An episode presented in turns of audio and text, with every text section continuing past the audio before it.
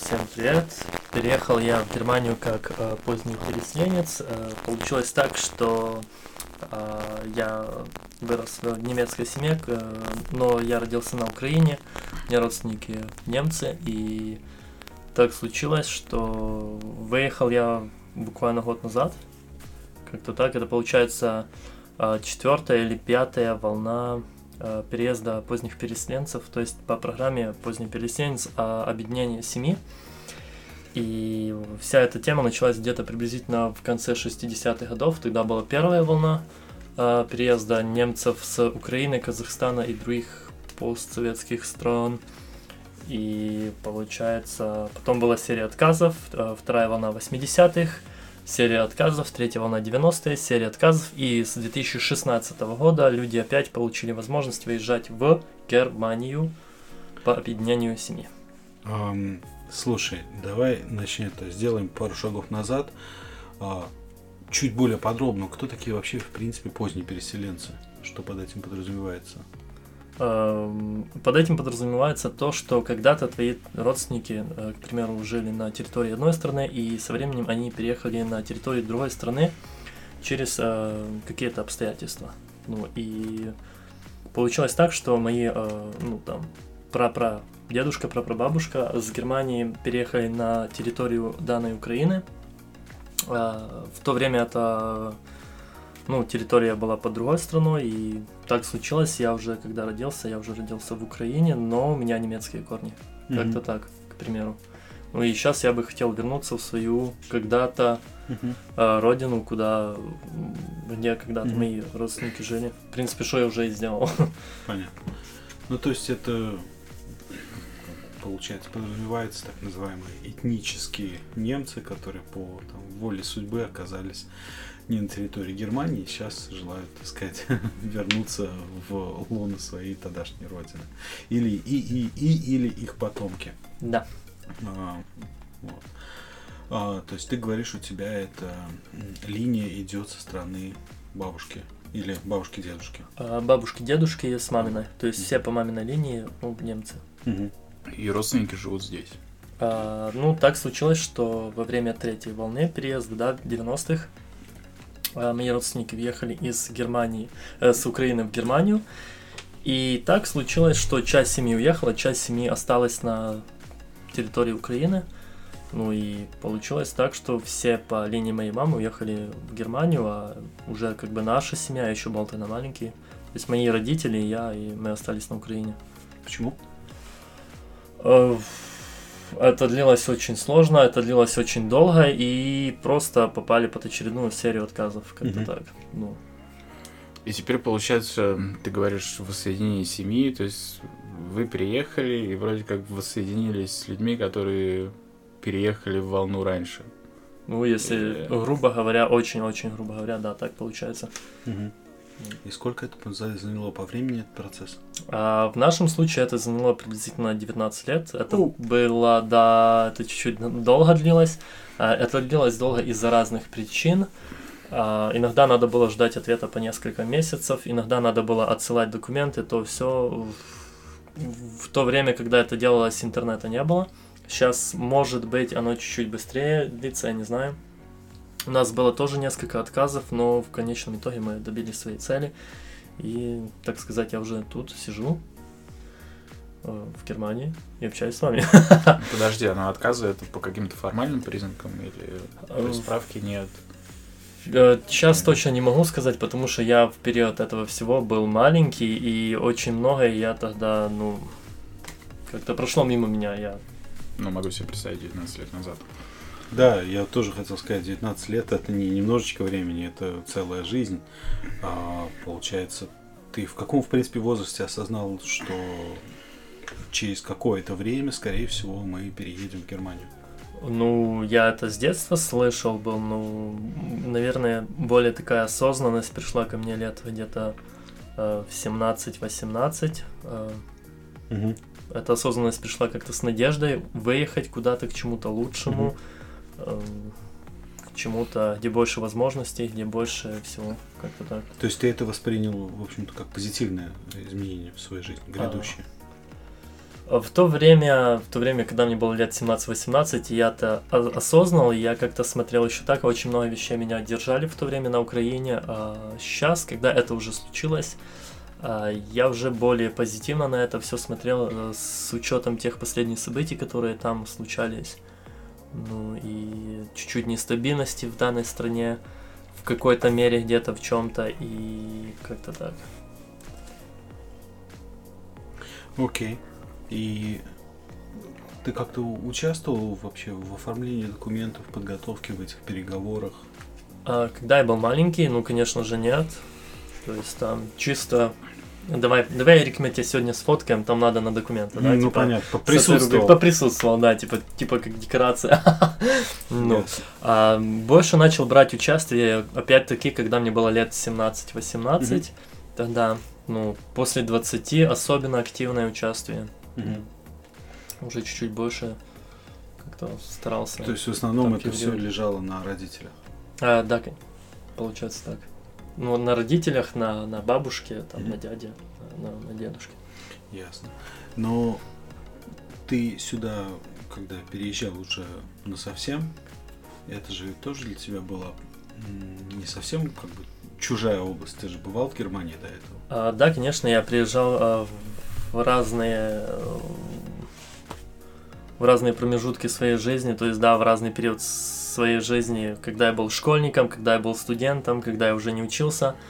Ну, получалось, я приезжал на каникулы к бабушке, я приезжал просто в свободное время, ну, как-то так, и это получалось вначале по один-два месяца, как-то в год, потом это учащалось, то есть я старался чаще приезжать, ну...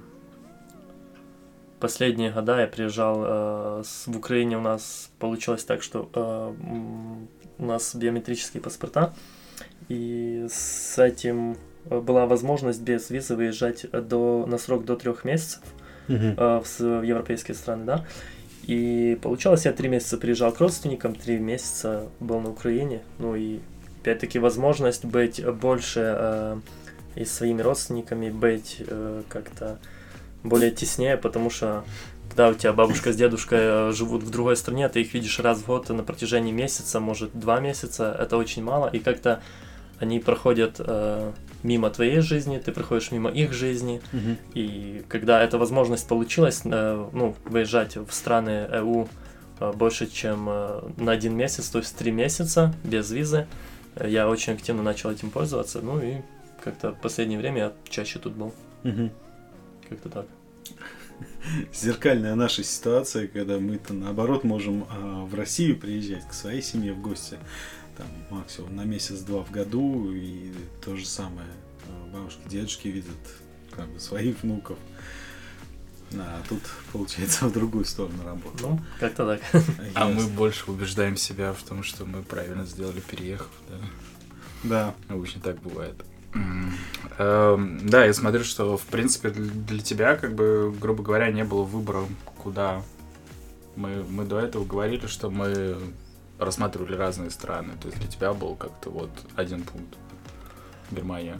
Uh, не совсем так. Uh, конечно же, как у всех адекватных людей, у нас был план Б. То есть mm-hmm. если не прокатит с Германии, мы рассматривали вариант выехать в Канаду или в Америку mm-hmm. по грин-карте, как-то так. Ну и последние, тоже последние года в Канаду чаще и больше начали брать украинцев, mm-hmm. грубо говоря, брать, мол, как-то так, больше mm-hmm. позитивных ответов, как mm-hmm. бы украинцы начали по- по- получать, поэтому мы думали, если нам еще раз откажут, а, то как вариант попробовать уехать в ту страну. Mm-hmm. Но это чисто поверхностный вариант был, да. То есть мы еще не углубляли, что там, как там. Подобное. Слушай, ну то есть получается такая, ну, установка была всеми правдами и неправдами, собственно, пора валить из Украины.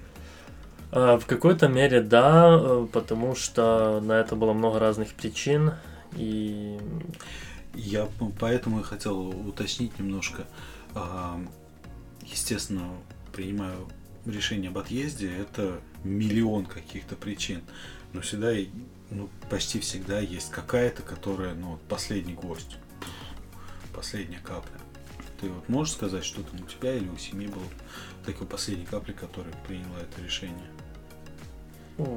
Ну, за всех я говорить не могу, но приблизительно, я думаю, я чисто думаю, одной из важных причин — это нестабильная ситуация в стране mm-hmm. с учетом последних событий, и то, что это дало очень-очень э, экономически невыгодную ситуацию. То есть, получается, mm-hmm. если раньше зарплата у моих родителей в валюте, да, mm-hmm. э, была в одном номинале, то сейчас, на данный момент, она совсем в другом номинале, и оно чуть-чуть чувствуется, разница цены, коммунальные услуги и тому подобное. Mm. Но и э, люди в странах постсоветского союза, как бы... Ну, не надо объяснять, да. Грубо говоря, про все, но большинство стран живут с надеждой, когда-то придет лучше.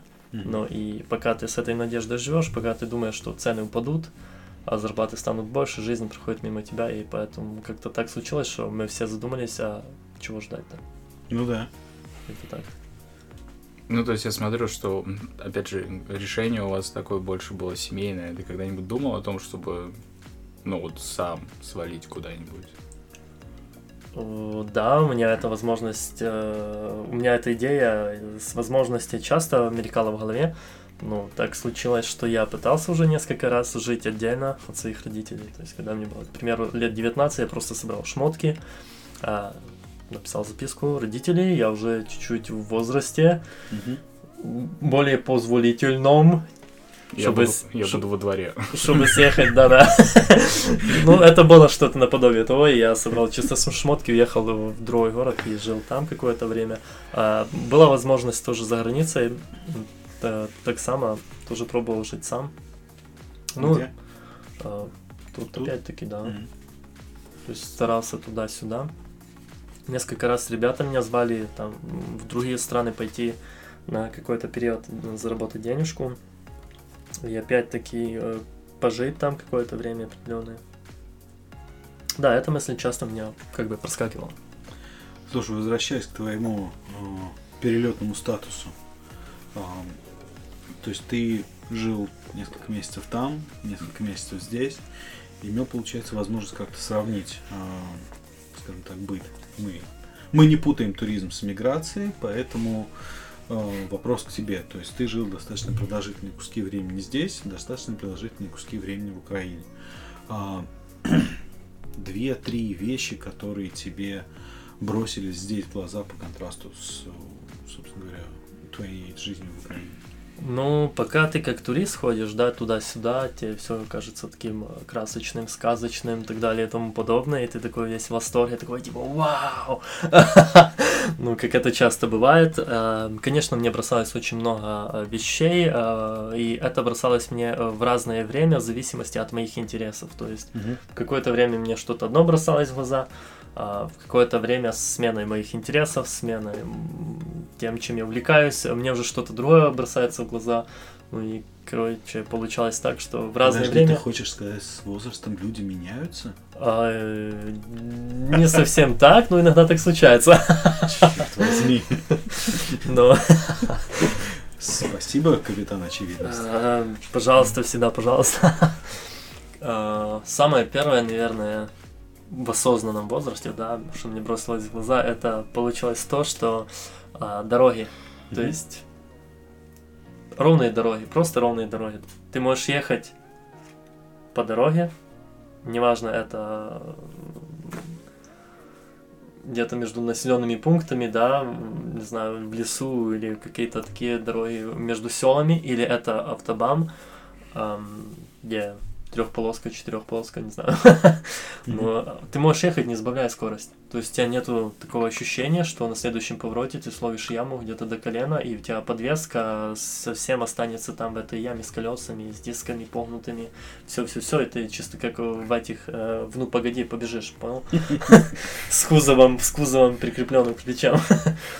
Дорога. Первая-первая это дорога. И когда я уже начал водить машину, очень долгий период времени, это ощущение, что за поворотом тебя ждет какой-то да, провал в пропасть. Закончится отремонтированный участок. Закончится отремонтированный участок, там будет переход какой-то в сантиметров десять, который ощущается ударом в потолок или еще что-то того. Это ощущение очень долго не пропадало. Да, пришлось только, может, недавно, несколько месяцев назад оно все-таки более прошло с практикой, с вождением, не знаю. Mm-hmm. Но оно достаточно долго держалось. Поэтому дороги — это первое, что мне бросалось в глаза. А второе — отношение людей, менталитет. Например? Например, получилось так, что я вырос в Западной Украине, да, и это что-то, регион, откуда я пришел, это что-то наподобие Баварии немецкой, да, к примеру, украинской Баварии. Ты можешь такое себе представить? Ты не можешь. Ты можешь это мне? Окей. Вы разговариваете, я закрою глаза и начну представлять. Сделай голос чуть-чуть пониже и чуть-чуть помедленнее, чтобы он нормально представил. Так случилось, что этот регион, он, у него граница с разными странами, и в разный, в разный период времени этот регион был под разными странами, mm-hmm. то есть под Венгрией, под Австро-Венгрией, под Чехословакией, под Германией, под Россией, и сейчас это Украина. Очень mm-hmm. странно, но что так случалось в разные времена, но это факт. И со временем люди э, смешали. Ну, то есть культурный микс. Культурный микс был, самый натуральный культурный микс, такой коктейль, словесный коктейль. Это получился свой язык, свой диалект. С разных стран люди брали с... какие-то слова, там что-то меняли, добавляли, не знаю. Ну, и у них получился свой диалект, свой говор, свой язык, можно так сказать. Это что-то наподобие баварского тоже диалекта. Mm-hmm. То есть mm-hmm. нас не понимают ни украинцы, ни русские, но мы спокойно общаемся между собой, и иногда нас даже через слово понимают чехи или словаки. Mm-hmm. Как-то так. Ну, и mm-hmm. вот это очень верно, кстати. ну, э, люди в разное время ходили за границу, потому что, опять-таки, у нас граница с разными странами была, mm-hmm. и в, они ходили в другие страны зарабатывать там деньги. Приезжали домой, дома что-то делали. То есть ты на сезон уезжаешь там в Польшу, Чехию, Румынию, mm-hmm. Венгрию, я не знаю, что еще, что там рядом. И потом приезжаешь, когда не сезон, и делаешь дома ремонты. Ну, и как-то получилось так, что в разное время люди так зарабатывали деньги. Э, люди очень много чего делают. То есть у нас, если ты парень, да, тебе лет четырнадцать-пятнадцать, ты с пятнадцати лет можешь... После за того, как ты закончил девятый класс школы, уехать своим отцом в Чехию, в Польшу, э, в Словакию, заработать там денег, работая на стройке, смотря как работают другие люди, и учиться от них. Ну и когда ты, тебе уже лет двадцать, ты уже умеешь там этот э, минимум, который надо делать, там что-то по хозяйству, по дому, ты уже это знаешь. Mm-hmm. И случилось так, что опять-таки... Э, Этот весь микс не только языков, не только навыков, э, даже это то, что страна в разное время была нестабильна, она заставила людей больше всего выживать, нежели спокойно и беспечно жить, как это делали ю- люди в Европе, да? К чему я сейчас веду? И я заметил, что немцы, они, э, в отличие от нас, откуда я приехал, они немногогранные. То есть если ты там электрик, ты только электрик, ты уже не сантехник, ты уже не математик, не физик, ты больше никто. Ух ты, издалека зашел. Прям издалека зашел. Я несколько раз потерял мысли, но... И ага, давай, давай. Получается, люди в нашем регионе, они более-более многогранные. То есть, и если, к примеру, тут, да, в Германии у кого-то что-то случилось, типичного, типичного стопроцентного немца что-то сломалось, если ты случайно его знакомый, который в этот момент находился там и просто с ничего починил это, ты становишься для него таким же божеством, как для индусов становится корова, которую мы хаваем три раза в день, к примеру. Но они будут удивляться, они будут поражаться, и это очень круто. И я очень рад, что я именно родился там, где я родился, mm-hmm. и меня воспитала эта страна, меня воспитали люди, которые были возле меня, и это все случилось. И этот контраст очень сильно заметен. Mm-hmm. Ну, это второе, что мне очень-очень сильно замечалось. Да, как-то так. а, третья вещь, я бы сказал, а, Германия, она как-то не такая, которую мы ее представили видеть. Mm-hmm. То есть... То как здесь это... не ходят люди в форме. Здесь не, не ходят люди в форме, они не черно-белые, а они не смеются в подвалах, как это часто говорят, да. То есть у них даже есть эмоции, и они не такие, тютелька в тютельку, как мы это привыкли О, часто да. ассоциировать, слышать и видеть. Как-то так. Но это тоже такая третья вещь, которая меня очень-очень-очень сильно так удивила. Да. Окей, okay, а теперь три вещи, которые... Вот ты здесь год. Три вещи, которые тебе не хватает. Первая вещь, это мне очень-очень сильно не хватает людей, с которыми я рос, с которыми я жил, с которыми я работал, с которыми я проводил свое свободное время. Так случилось, у меня очень-очень хорошие друзья, у меня очень крутые коллеги были, у меня хорошие знакомые. Ну, и я очень скучаю за этими людьми. Наверное, это из-за того, что я с маленького городка, и там как-то все друг друга знают, и как-то, как-то так. Но это первая вещь, которой мне очень сильно не хватает. То есть, как-то так. Вторая вещь — это природа. Откуда я приехал, да? Это регион Полонгор. Здесь, где, где мы сейчас живем, природа, она не такая. Увы, горы поменяли на ландшафты с хмелем. Хмельные ландшафты. Ну, как-то так. И мне часто этого не хватает. Ну, я вот сейчас буквально на днях задумался пойти в кемпинг куда-то или в поход. Но я еще не придумал, куда именно и как это будет. Как-то так. Да. Ну и, наверное, третья вещь. Это хороший вопрос был. Девчонки? Пропустим этот вопрос, мы, наверное, это вырежем, да? Мы сейчас опять выходим в эту петлю, да? Европа и Киселевщина.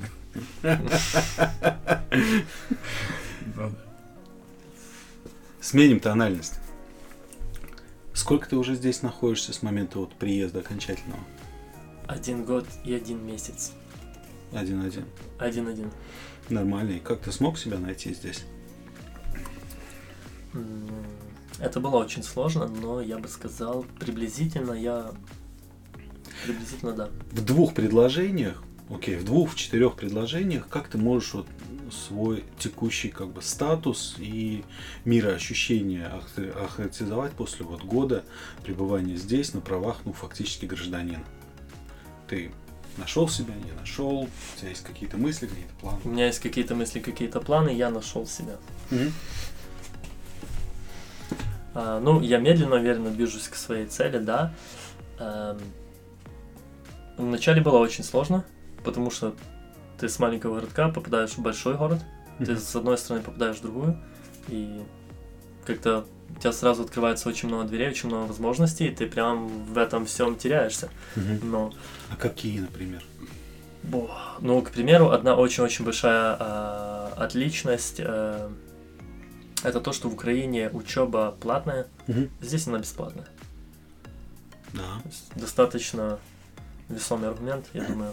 Ну, как-то так получается. И то есть то, что когда-то для тебя была мечтой там стать кем-то, здесь mm-hmm. она вполне реализована. Да, реализована.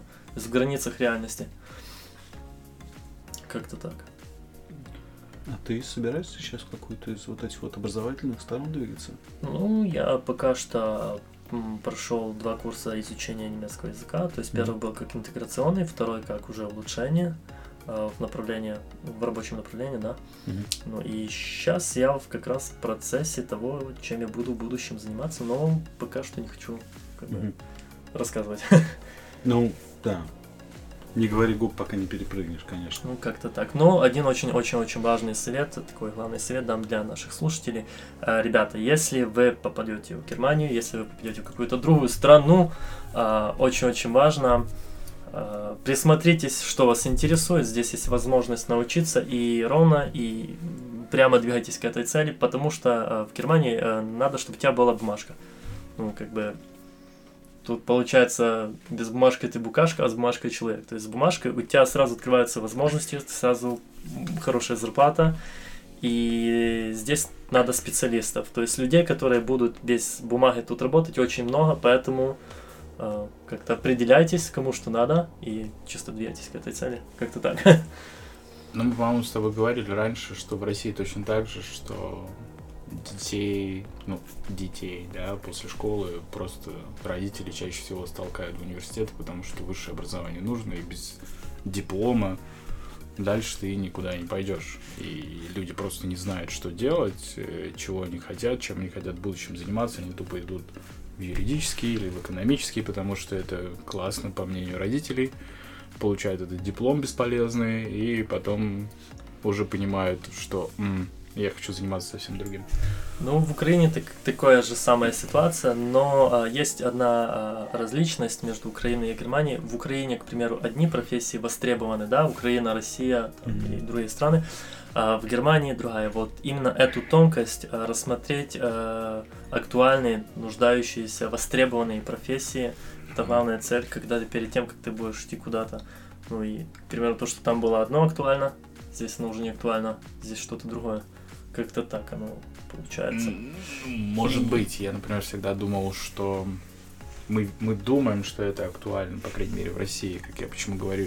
Юри... Юристы и экономисты, шестьдесят процентов или семьдесят процентов абитуриентов идут туда, потому mm-hmm. что они думают, что это актуально. Mm-hmm. При этом, два юриста и экономиста. При этом, да, при этом... Я экономист как бы тоже. А, два экономиста и юрист. Да, вот, да.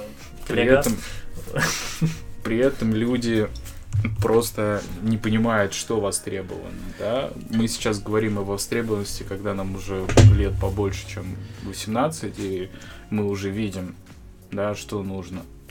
Ну, слушай, это опять же, это ограниченное видение как бы человека с его...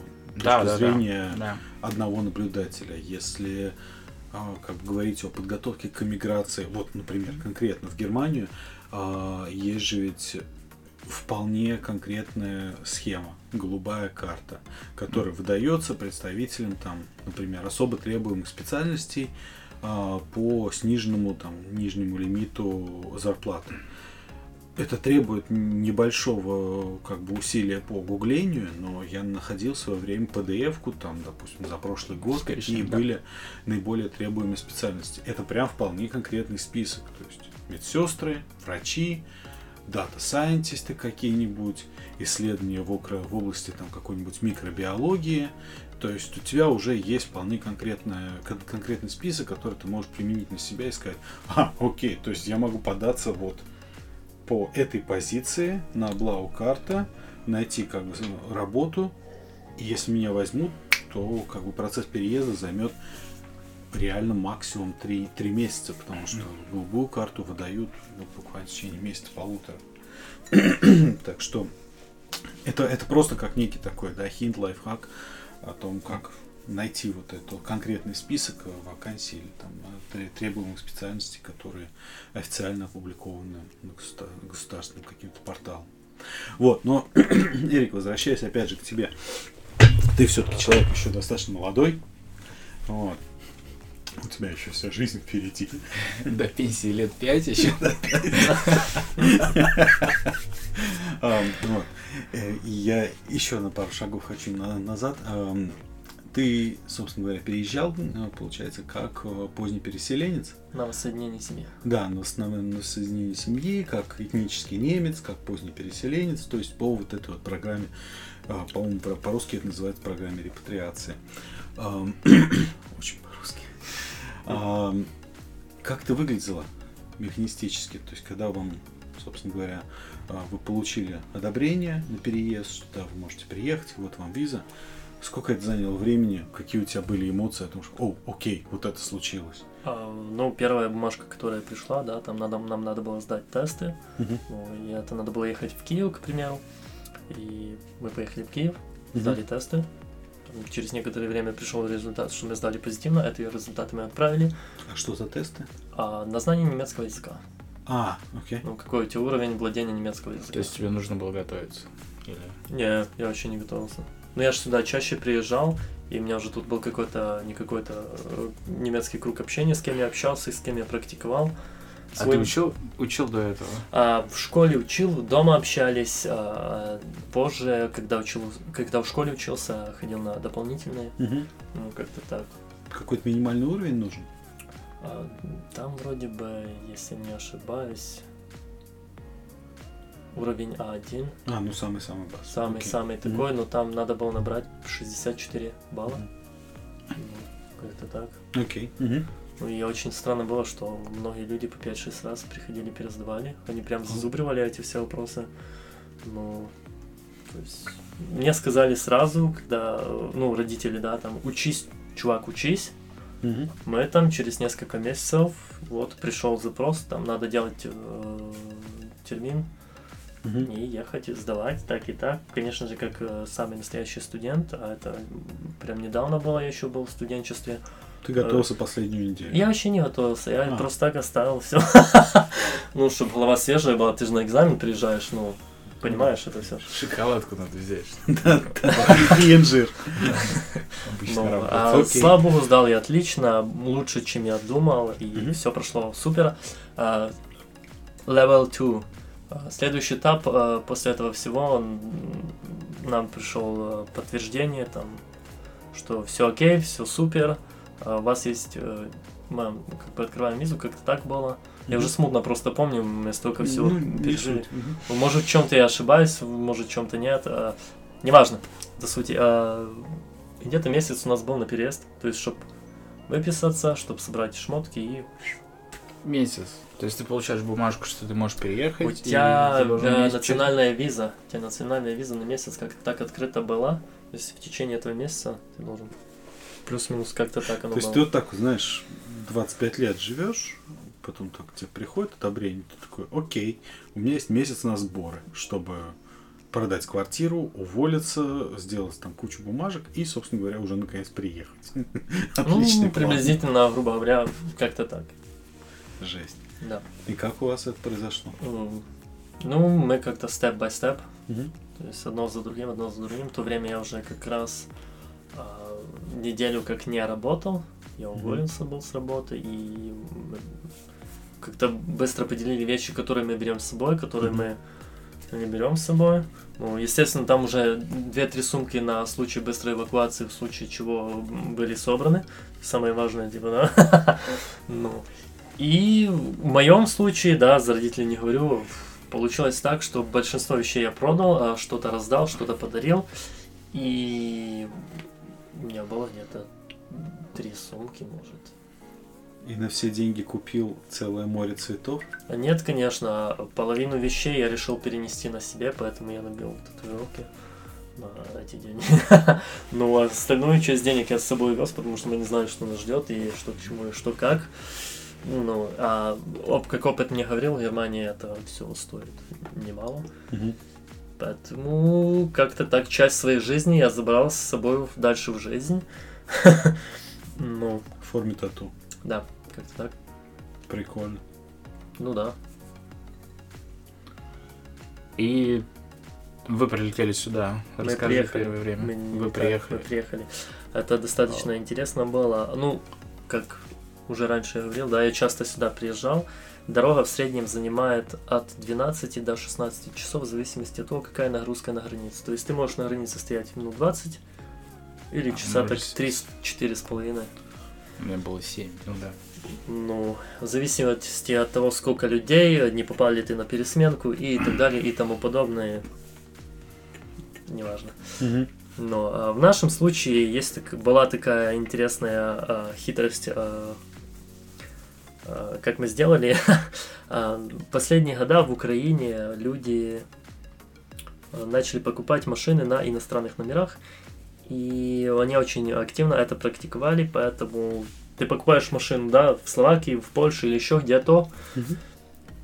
у тебя есть возможность на ней кататься на территории Украины э, с условием, что ты будешь делать пересечку. Раз. А, каждые три месяца пересекать границу? Э, почти так, только это уменьшили этот срок с трех месяцев до одной недели или тому подобное, поэтому нагрузка на границе была регулярная и... Жесть. Жесть, да. Стоит того. Конечно. Ну, не суть важно. Просто, просто... Just let it. Окей. Когда мы приехали на границу, там очень было много машин, поэтому у нас был такой очень... практикованный вариант, а, поделить, мы ехали с автобусом, да, с перевозчиком, mm-hmm. то есть, да, перевозчик, да, Стэтхем, Как Стэтхэм, только это не Стэтхэм был. И это без экшена, и вообще скучно. То есть переводчик у тебя был лысый не полностью, а частично, и машина была не Audi, а Ford Transit. Это было, это был Mercedes Vito, если я не ошибаюсь, или Sprinter. Это, короче, бусик был. Это скорее Спринтер был, потому что там было больше места. Ну, и да, он, кстати, именно так выглядел, как ты говорил. То есть перевозчик не с фильма, перевозчик. Просто идем дальше. Мы поделились, в автобусе нас ехало восемь человек, да, и мы просто поделились. Половина людей уже имели паспорт гражданина Э У, угу. Венгрия, Польша, Словакия, Чехия, Евросоюза, да. И у меня с мамой и еще там одна женщина, у нас были украинские паспорта. И когда ты переезжаешь на границу, да, там... Есть ячейки, есть заходы, куда ты заезжаешь с машины, да, именно пункт прохода, и сверху на табле пишет, с каким паспортом. Э У, У А, европейский, украинский, да. Uh-huh. Ну и так случилось, что все эти машины на иностранных номерах стояли в ячейке там, где, в проходном пункте, где украинские номера, то есть не просто заезжали, им били штамп, они даже не доезжая до следующего границы, разворачивались и уезжали дальше все, каждый домой. Ну, ну, так случилось, что эта очередь очень длинная была, поэтому мы сразу уехали где Э У, чисто взяли я, мамка и та тетя, каждый по сумке, по две, кто сколько мог, приличия ради. И машина как бы осталась э, в очереди, где меньше машин, но с европейскими паспортами все. Мы, там, к примеру, мы были бы в сороковом или пятидесятом числе, а где Э У мы были где-то шестые-восьмые. Как-то так, приблизительно это выглядело.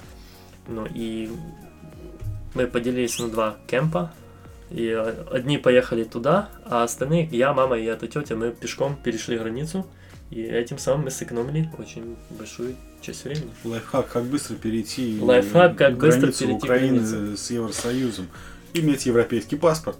As easy as that. Как-то так. Пешие переходы. Пешие переходы. США, Мексика. Ну и потом наша дорога длилась где-то часов так четырнадцать. Как-то так. Но от порога до порога. Перевозчик. Только не Стэтлин. Ну, и вы приехали сразу сюда? В Ингольштадт или в Мюнхен? Или где вы? Мы приехали сразу сюда, да, к родственникам. Мы оставили тут вещи. Мы спаковали чисто две сумки, одна мама, одну я, и рюкзачок нужных вещей. И отсюда мы переехали в Фридланд. Mm-hmm. Что такое Фридланд? О чем говорит? Нет, да, да, нет, да, нет, нет, да. Нет.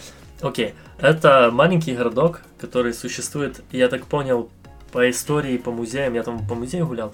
Где-то с пятидесятых, шестидесятых годов. Это перевалочный... Перевалочный пункт. Mm-hmm. Ну, туда приезжали переселенцы... И, или мигранты а, находились определенное, э, определенное время, и э, на протяжении этого времени им делали э, документы. Ну, то есть это целый город, построенный ради того, чтобы принимать, э, скажем так, переселенцев, иммигрантов, беженцев э, из других стран в Германии.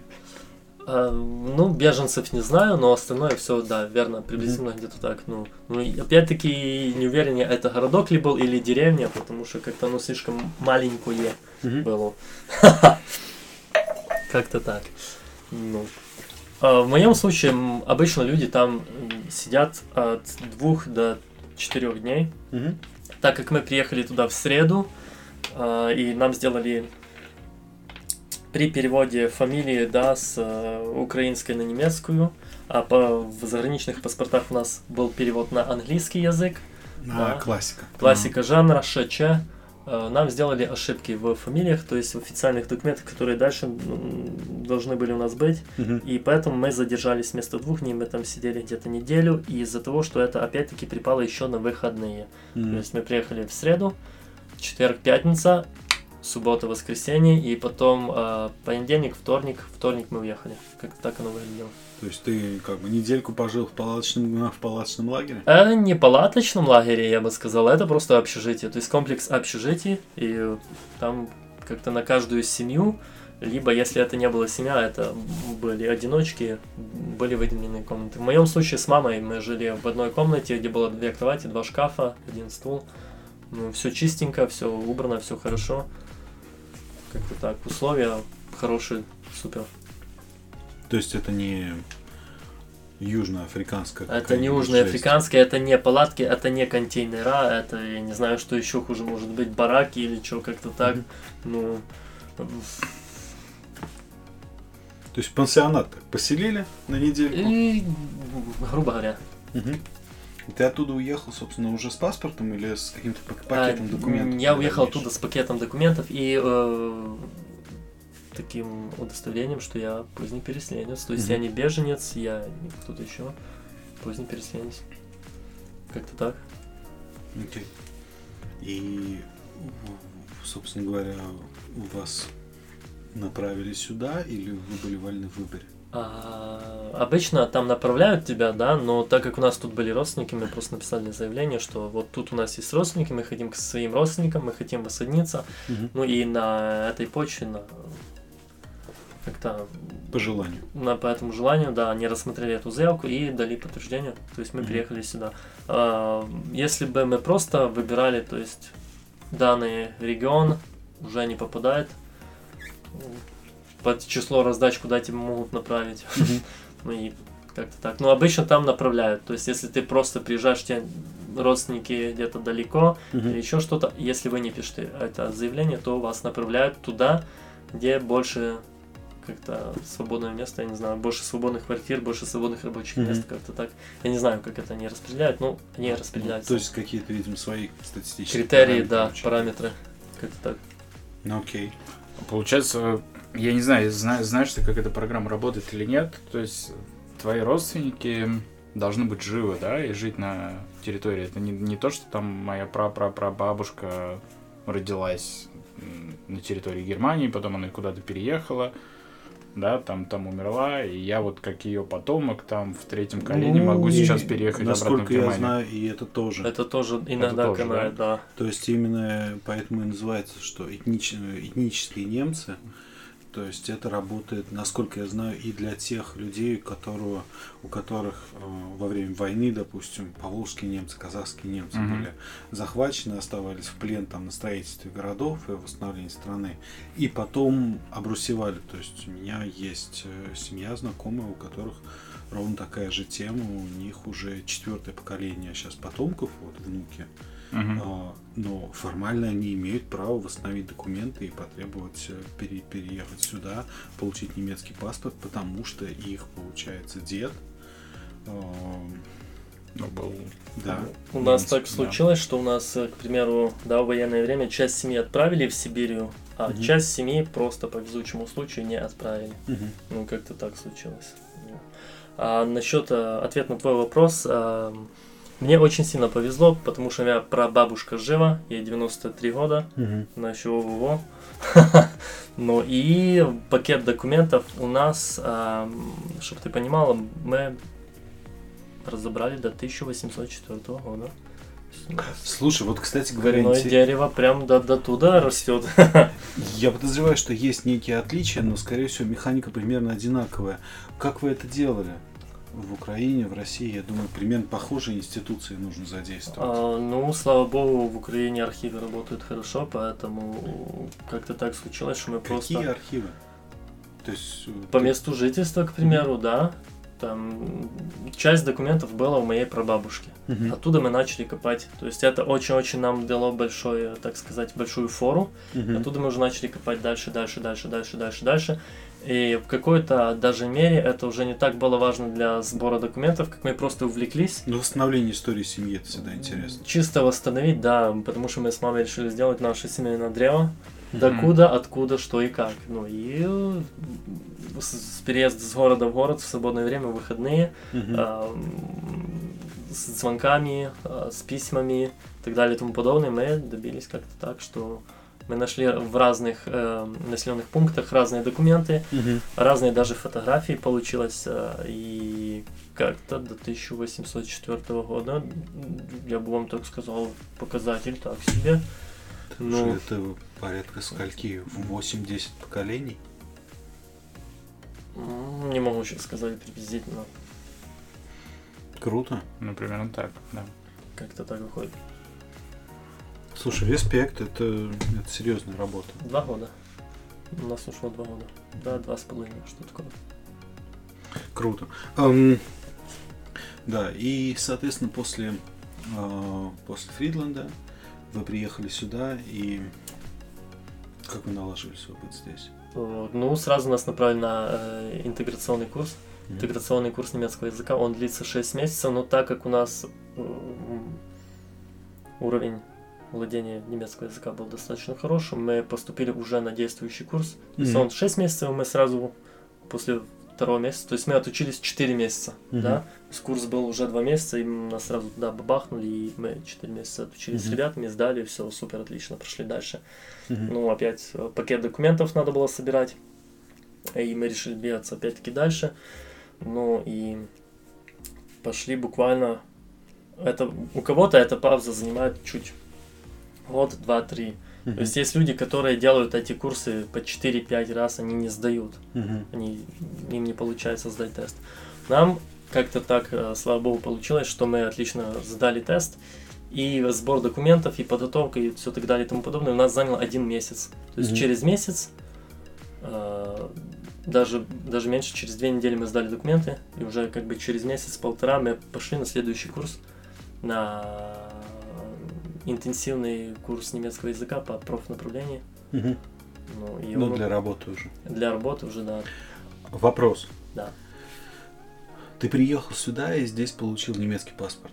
Ну да. Либо тебе нужно было сначала сделать вот эти курсы, и это являлось одним из барьеров для того, чтобы получить немецкий паспорт. Или это две независимые штуки? Я думаю, скорее всего, это две независимые, потому что паспорт я получил при удостоверении того, что я поздний переселенец. Угу. То есть у меня уже была mm-hmm. достаточно такая хорошая фундамент, хорошая почва для того, чтобы я это получил.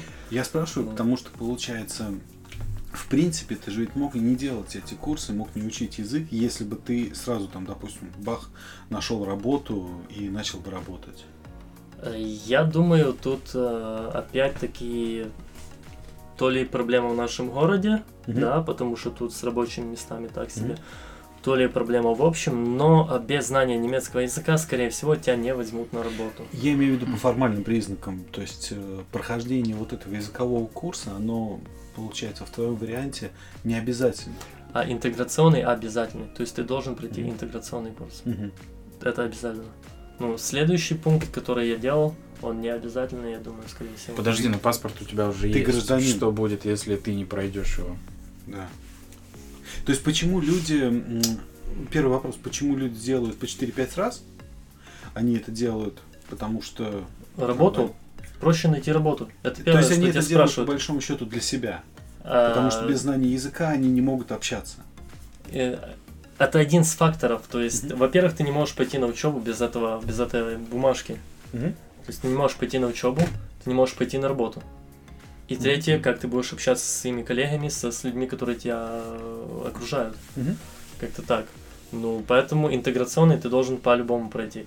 Uh, у меня в группе было очень много uh, людей с других стран, которые приезжали сюда как беженцы. Mm-hmm. Зачем они это делают, я понятия не имею, потому что у них нету, как говорится, такой подставы, я не знаю, причины, чтобы здесь...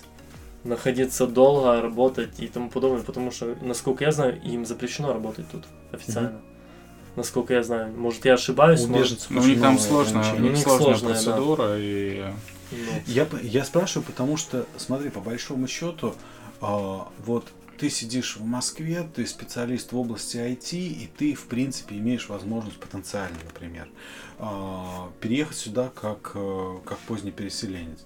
И ты такой думаешь, ну зачем мне это надо, там придется вот как бы кучу вот этих вот всяких формальных вещей делать, и ты не переезжаешь.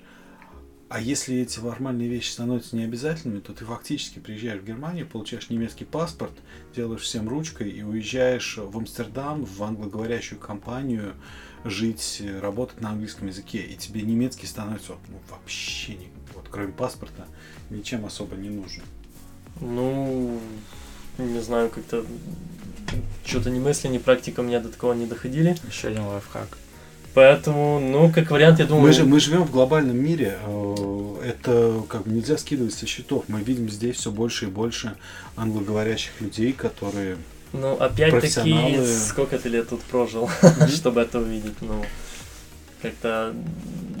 Я думаю, это, в принципе, есть одна из возможностей, но, скорее всего, даже если бы, чтобы сюда тебе приехать, чтобы это все сделать, чтобы это все получить, тебе, скорее всего, надо опять-таки сдавать, если не по немецкому, то по английскому языку, э, тесты на знание языка, чтобы видеть, в каком уровне э, знания языка ты владеешь.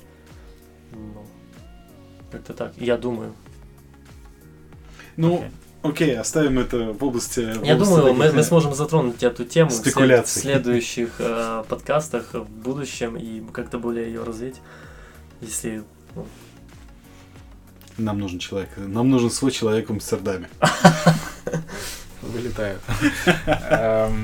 Да, все... Вообще помощь со стороны государства. Ты получил паспорт, дальше как-то кто оплачивает курсы? Вообще даже не только это. А, вот ты получил паспорт, и что? А, ты живешь вот. С хлеба на воду, под мостом, либо как-то все выглядит более радужно? Как-то все выглядит более радужно. Так случилось, что в этой стране ты не будешь бомжевать, как бы ты сильно не хотел, и как бы тебе очень сильно этот образ жизни не нравился. Ну, сомневаюсь. Ну... Challenge accepted. Это надо умудриться. Ну, не суть важно. А... Много вещей... Много вещей есть доступно в интернете, в открытом доступе. Что, где, как, что оплачивается, как себе оформить документы, чтобы тебе то, то или то оплатили. Пару примеров. А, ну, ну, к примеру, там... Ты учился у себя дома на родине юридически или тот же самый экономический, да, тебе mm-hmm. надо подтверждать эти документы. Ты нигде не работаешь, ты отправляешь, собираешь список документов, отправляешь их на, перево... на подтверждение. Подтверждение стоит двести евро. Естественно, как неработающий человек, э, с воздуха ты эти деньги не возьмешь. Поэтому ты собираешь э, список документов, пишешь заявление mm-hmm. и за... пишешь, что в будущем тебе, к примеру, на... В почве этого подтверждения ты хочешь найти работу, угу. ну и как бы сдаешь это в определенное государственное учреждение, и на этом э, грунте, на этом, на этом основании, на этом основании, спасибо, э, получаешь, как бы, тебе выплачивают и возвращают это деньги, как-то так. Угу. Ну это чисто к примеру. Угу. Ну то есть, э, потому что видишь, это, это же ведь важно, о, определенное количество людей, которые, допустим, могли бы сюда переехать, не переезжают, в том числе потому, что боятся, а что я здесь буду делать, на какие деньги я буду жить, пока я на... смогу работать и смогу найти работу. Понимаешь, как показала практика, они боятся, скорее всего, как опять-таки моя семья, почему это девятнадцать лет длилось, потому что письма туда-сюда два месяца, приблизительно два с половиной, да, ответ «привет», а законы меняются каждые полгода, дядя. Каждый mm-hmm. год. И очень много чего-то уводят, что-то забирают. И поэтому просто надо больше читать, надо больше искать информации в интернете, надо больше спрашивать и надо больше интересоваться. Как-то. Слушай, ну тут, эм, скажем, даже я да, это, да я... или нет, приехав сюда и как бы получив местный паспорт, э, ты почувствовал какое-то вот сильное снижение своего уровня жизни? При учете того, что ты был безработный и находился, в общем, на пособии там, по безработице, по каких-то социальных выплатах, или это было, в общем-то, ну, так, более-менее сравнимо? А, ну, честно говоря, я вообще не чувствовался. Ущемлен? Да. Но мне повезло, опять-таки, я жил в родственников, mm-hmm. жили в родственников, у нас родственников, слава богу, жилплощадь позволяла жить нам, mm-hmm. но и нам не приходилось платить за квартиру. А, а если бы вам приходилось платить за квартиру? Скорее всего, надо было выходить бы, опять-таки, выхаживать документы, собирать пакет документов, писать заявление, чтобы тебе как-то нашли социальную квартиру, или, mm-hmm. не знаю, там, поселили куда-то или еще что-то, или чтобы ты сам нашел квартиру, и часть э, суммы тебе платила страна до того времени, пока ты не работаешь, ну, mm-hmm. пока ты учишься. И пока ты проходишь, к примеру, интеграционный курс, который длится шесть месяцев, да, то есть ты шесть месяцев проходишь интеграционный курс, и на протяжении этого времени ты, ну, не можешь Само собой. Теоретически не можешь работать, потому что, опять-таки, ты не знаешь язык, у тебя там нету пакета документов нужного для работы и так далее и тому подобное. Есть люди, которые умудряются находить работу, есть люди, которые умудряются находить неофициальную черную работу, но в последнее время с этим сложно, и это вообще другая тема, другая да, история. Мы об этом не говорим. И потом как-то... Ну вот, вот ты переехал, допустим, если бы ты переехал один, тебе нужно было бы жить в какой-то квартире, снимать эту квартиру, денег у тебя... Деньги твои уже закончились. Тебя бы выселили или государство оплачивало бы полностью эту квартиру? Я думаю, государство бы полностью оплачивало, но опять-таки в определенный момент, если бы это длилось долго, тебе бы пришлось возвращать как-то где-то эту сумму. Ну, я не знаю, я не сталкивался с этим, и mm-hmm. я не так э, компетентный в этом вопросе. Mm-hmm. Плюс тебе, я так понял, вы платились какие-то деньги, скажем так, ну, на еду и текущие расходы. Ну, там есть определенная сумма, то есть прожиточный минимум, угу. который тебе надо прожить. Как-то так. И... Для человека из России слово прожиточный минимум — это красная тряпка. По твоим ощущениям, вот этот прожиточный минимум, который вам выплачивался, он был вот совсем, опять же, хлеб, вода, или как бы можно в Лас-Вегас ездить, или а, что-то посередине? Я бы сказал, что-то посередине, и как бы между посередине, если ехать в Лас-Вегас, угу. потому что я не курю, я не страдал алкоголизмом, то есть многих зависимостей у меня нет, поэтому mm-hmm. на многие вещи деньги не уходили. Как-то так. Ну, mm-hmm. И опять-таки мне очень повезло с тем, что я жил у родственников. Mm-hmm. Это, это очень м- такое... Ну, да, это много сэкономило. Конечно. Стоп, ну, мне интересна сама вот история с жильем. Ты переезжаешь сюда, как ты работаешь? Переезжаешь сюда, получаешь документы, и дальше что? Ты ищешь жилье сам? Я не знаю, я сразу приехал. То есть я не могу ответить на этот вопрос. Mm-hmm. Sorry, sorry. То есть знаю, знаю, насколько это сложно вообще история с жильем, с поиском, с арендой здесь, даже при том, что у тебя есть работа, у тебя есть контракт и так далее. Мне просто интересно, как это работает. Я думаю, Серый, это в том числе один из основных критериев, почему людей в Фридланде распределяют, допустим, в какую-нибудь деревеньку под Кёльном. Mm-hmm. Возможно, тупо потому, что там чуваки говорят, у нас есть в государственной аренде сейчас свободная квартира на там трех человек, пришлите да, семью. Да, наверное, было. Кстати, актуальная, это актуальная тема. Недавно мы ходили опять-таки спрашивать насчет квартиры, да, э, насчет государственной квартиры на двести мест, mm-hmm. получается две с половиной тысячи людей. На двести государственных квартир. Поэтому здесь это очень проблематично из-за таких факторов. Да-да, потому что одно дело, ты хочешь приехать в Ингольштадт, и здесь очередь из желающих на, на одно место десятки, сотни тысяч людей. Другое дело, как бы тебе говорят название, опять же, городочка, деревеньки под Кёльном, которые ты сходу даже прочитать но не Кёльн это не так плохо, Восточная Германия. Там... Я это... просто условно говорю, то да. есть мы на, на юге, да. это где-то северо-запад. То есть, э, я просто видел, в том числе на порталах по, по жилью, всякие экзотичные варианты, что там квартира находится в тридцатипятилетней контракте на аренду, вы можете ее снять или купить, если вы являетесь сотрудником какого-либо государственного учреждения. То есть mm-hmm. как бы люди ввязываются в эту тему, отдают, допустим, свою квартиру там, в пятидесятилетний контракт там, муниципалитету какого-то города. Она может быть стоять занятая, не занятая, он по-любому получает деньги, какую-то фиксированную, но может ее сдать только если она не занята сейчас и человеку, который работает на муниципалитет, в какую-то государственную службу и так далее. И вот мне кажется, в таком случае, если квартира какое-то время не занята, они просто во Фридланд это репортуют, что, как бы, хей, чуваки, у нас есть жилплощадь для там одного человека, двух, трех человек. И это, наверное, и является как раз показателем распределить там в этот город, в этот, в этот, в этот.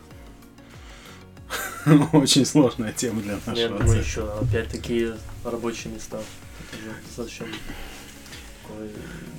Вполне возможно, но это, видишь, ты можешь найти работу через месяц или через полгода, а жить тебе нужно уже завтра где-то. Ты не можешь жить под мостом. И муниципалитет там или государство не будет тебя оплачивать там пятизвездочную гостиницу. То есть нужен всегда какой-то компромисс человека сразу после Фридланда разместить либо вот как в вашем варианте у родственников, либо в каком-то социальном жилье, либо в каком-то государственном, полугосударственном найме. Но это, слушай, это мы уже опять немножко, мне кажется, уходим а, в детали механику. А, слушай, я предлагаю на этом сделать запятую, паузу до следующего раза. Эрик, спасибо большое за твой рассказ. Ждем тебя еще. Заходи. Пожалуйста. Welcome. Супер. До новых встреч.